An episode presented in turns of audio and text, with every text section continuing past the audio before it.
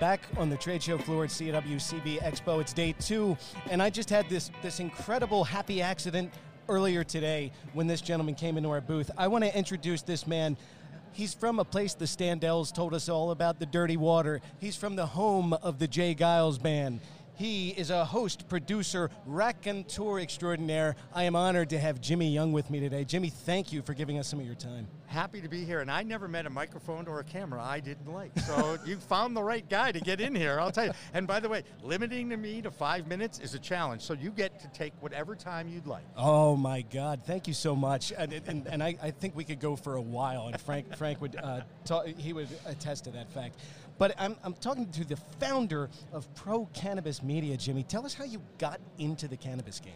How I got into the cannabis game? Well, depends on how you want to look at that question. okay? Because there's the legal side to that, and there's the illegal legacy side to that, like that started in 1971 when I was 14 years old. Okay. I was ADHD. I could not handle my beer.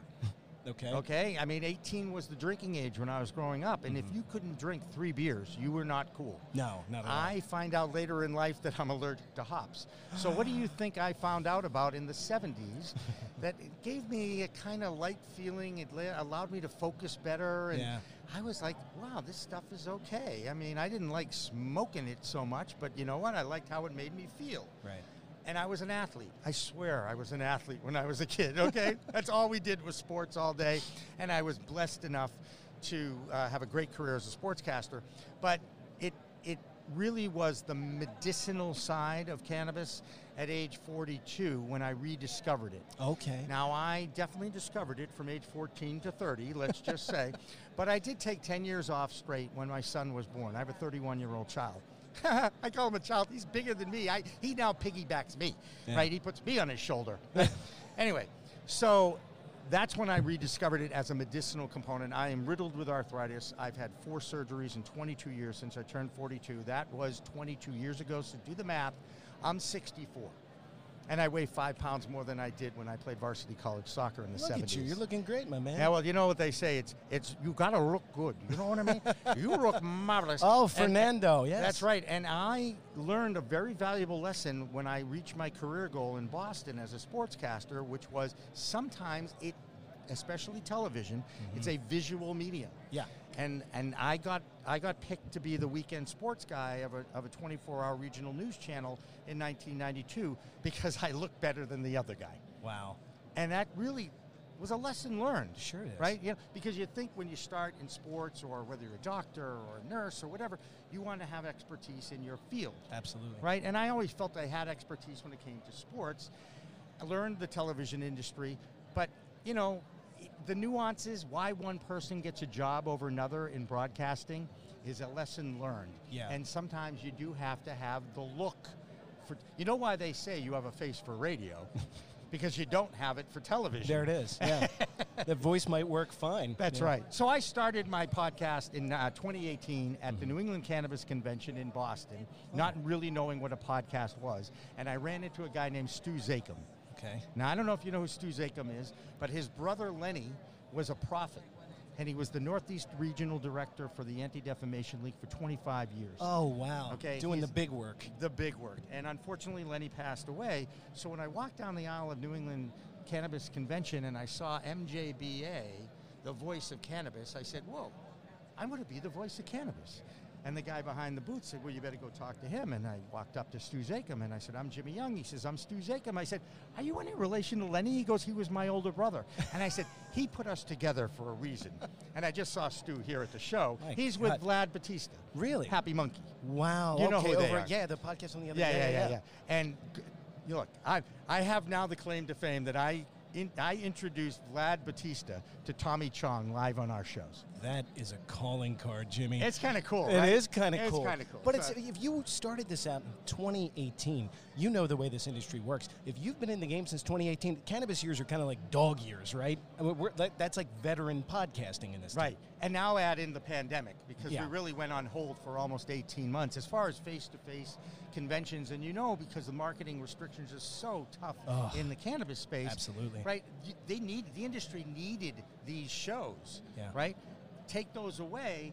and the industry still moved forward. It still was deemed an essential business by Yeah. medical uh, marijuana programs all over the country. All that was over. a huge, huge step in the right direction as far as uh, acceptance and and, be- and beating up that stigma that we deal with on a regular basis.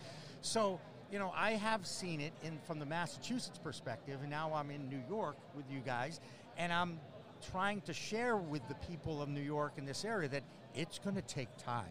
Oh, it is. You're looking And two years. You be better be patient because you can't you can't control City Hall at all. Yeah. And it and it and it's part of the whole dynamic. But you'll make it Yeah. because it's now here. It's not going to go away. It's going to get more and more accepted.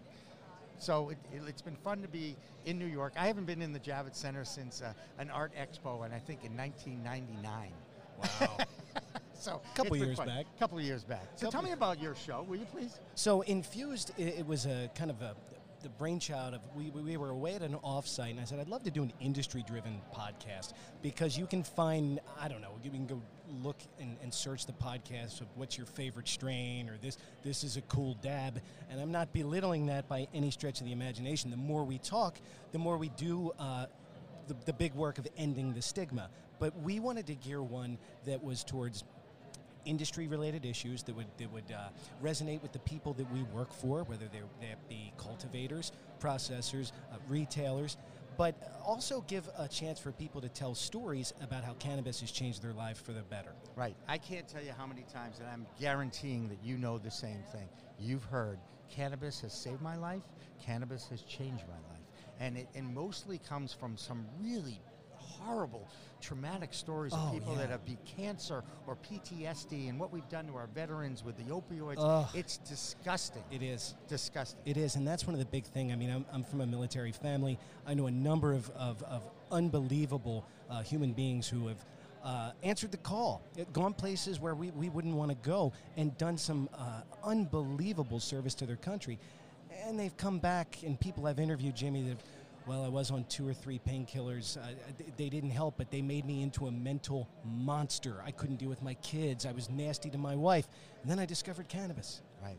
and, and the whole world transforms for him. So that, that hearing those stories is is just it's my favorite part of this. Hey, I gotta I gotta wave to somebody. Who you waving to, bud? to my friend Lauren. Hi, Lauren. Paxton.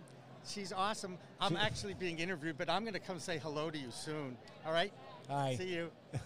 I, by the way, that's the most fun thing. These are people that I didn't know Yeah. except through Zoom calls. Wow.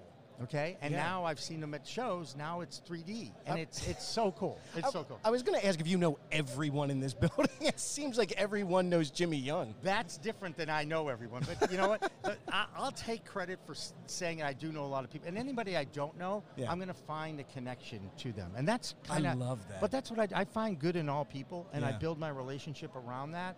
And I'm not. A lot of people get uncomfortable with how comfortable I am. Yeah. I don't really care about that because it's like, I, this is who I am. Yeah. I'm not out to con anybody. I'm not out to take advantage of anybody. If anything, I want to share their stories, our stories, Yeah. with the world. And that's going to be my job for the next couple of years as we get this thing uh, to take off. Because it's been very exciting. For the last 10 months, 460,000 views of our videos on, our, Oh, on YouTube alone. Congratulations. Yeah, thank you. And, and you know, we're close to that 8,500 subscribers. So hopefully, by the time people listen to this, just go to Pro Cannabis Media on YouTube and subscribe, or go to our website, procannabismedia.com, or our Twitch channel, or our Apple channel, or our Roku channel. And this is what I built now over the last 10 months, and I'm pretty damn proud of it. You should be proud of it, and I, and I think you need to be uh, cognizant of one thing. It, it's not like this is by luck. You're just damn good and Ah. engaging in what you do. So there was a reason you got to be the guy who got to go on camera and got to. to it takes a certain amount of trust for an audience to build a following and say we want to tune in and see Jimmy Young. So you've got that thing, and um, uh, cheers to you. Well, thank you, and I can't wait to have you guys join our our programming because you're doing would- exactly the same thing we're doing, and we want people that look at it the same way that you do. We don't do stoner content. There's so many issues involved with cannabis that we can talk about. Yeah. So let's do that. Yeah, let's help. Let's let's get that progress. Let's help that come along, and that's the, that's what we think we can do. And kind of look at it as an obligation to do so because we're fortunate enough to work in this space. but we want to educate. We want to keep telling stories, and we want to keep meeting interesting people like you. What what uh, what do you hope to take out of this this uh, weekend in New York? Well, I, I can't let you know everything, No, but I of can tell you this. There were two things I was looking for, okay? Uh-huh. One is I had to hit my deadline for my news that we do every week. We talk news, we put a couple of packages out there, we've done that. Sponsors and investors. This is what I'm looking for Yeah. right now because we've got an audience that can be monetized. It's a B2B audience, it's 35 to 54 year old males. I'm from media. I know how difficult it is to reach males in media Yeah. you know, if, unless you want to spend money on the National Football League, which you know a lot of people at this show don't have that kind of money. Let's No. just say, but it is it is still a, uh, an appointment view. They own a day of the week, and it's Mm-hmm. the only male uh, audience that advertisers know exists. They can get it at NFL games. Gotcha. You know, and Yeah. did you know that the top 97 out of 100 TV shows last year were NFL football games? That does not surprise me, Jimmy. It doesn't surprise me. Look at the popularity of the sport and then the popularity of those guys that base their whole weekends on the fantasy teams. I can't even get into that stuff. No, It- and I do not. too much. And I do not do fantasy sports. I do not do fantasy sports, and I do not bet on sports. Yeah, see, I don't. What, with my uh, take on that, it would ruin the game for me. Yeah. I don't want to know if my receivers got any points or got, changed the channel Yeah. to see something. It takes away. I agree. I am a true fan. I support my teams in my home market of Boston. It's been easy the last 20 years. It was not before that. You Trust better, me. you better believe. Trust me, I had to go into the locker room when the ball went through Buckner's legs in Oh, 1986 you and ask did. him and ask him how he felt. Now, there's a great answer to that question. Now, you know who Bill Buckner is. I know Bill Buckner. He, he had to redo that on Curb Your Enthusiasm, where Larry David kind of kind of did a brilliant bit on that. But what was the answer, Jimmy? He said the first thing I thought of was I get to play in the seventh game of the World Series, and that is such What a great man. example, right, of coming off the mat.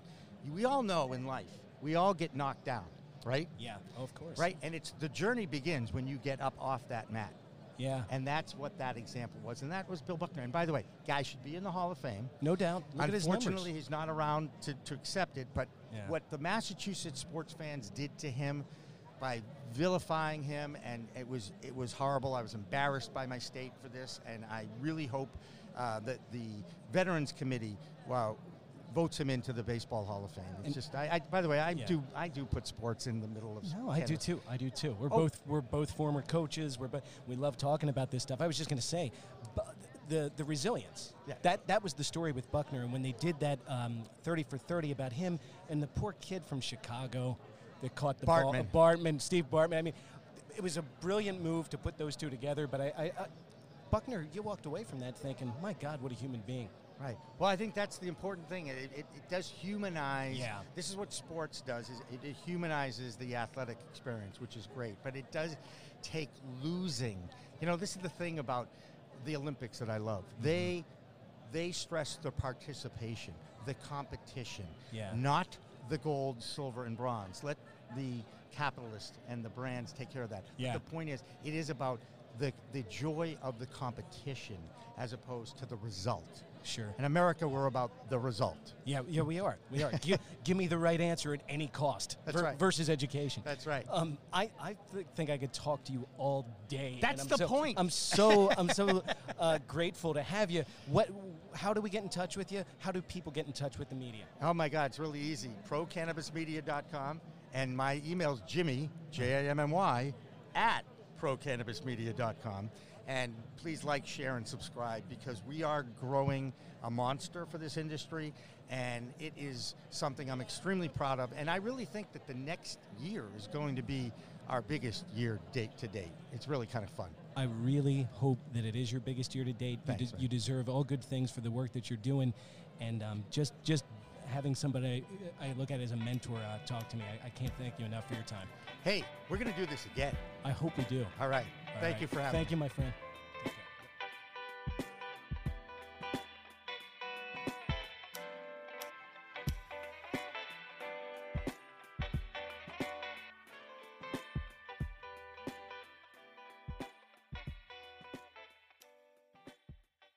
Thanks for listening to today's show.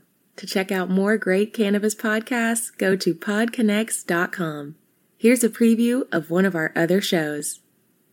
Hi, I'm Gary, and I invite you to discover the Cannabis Podcast, a bi weekly podcast focused on a Canadian's cannabis culture. I would be the Canadian, and my cannabis passion and culture has been building for five decades. I share that passion for this wonderful plant in every episode through conversations with cannabis advocates and enthusiasts, stories about the ever changing legal environment, and some hands on testing of product in a segment I call Cultivar Corner. The Cannabis Podcast, a Canadian's cannabis culture, one toke at a time.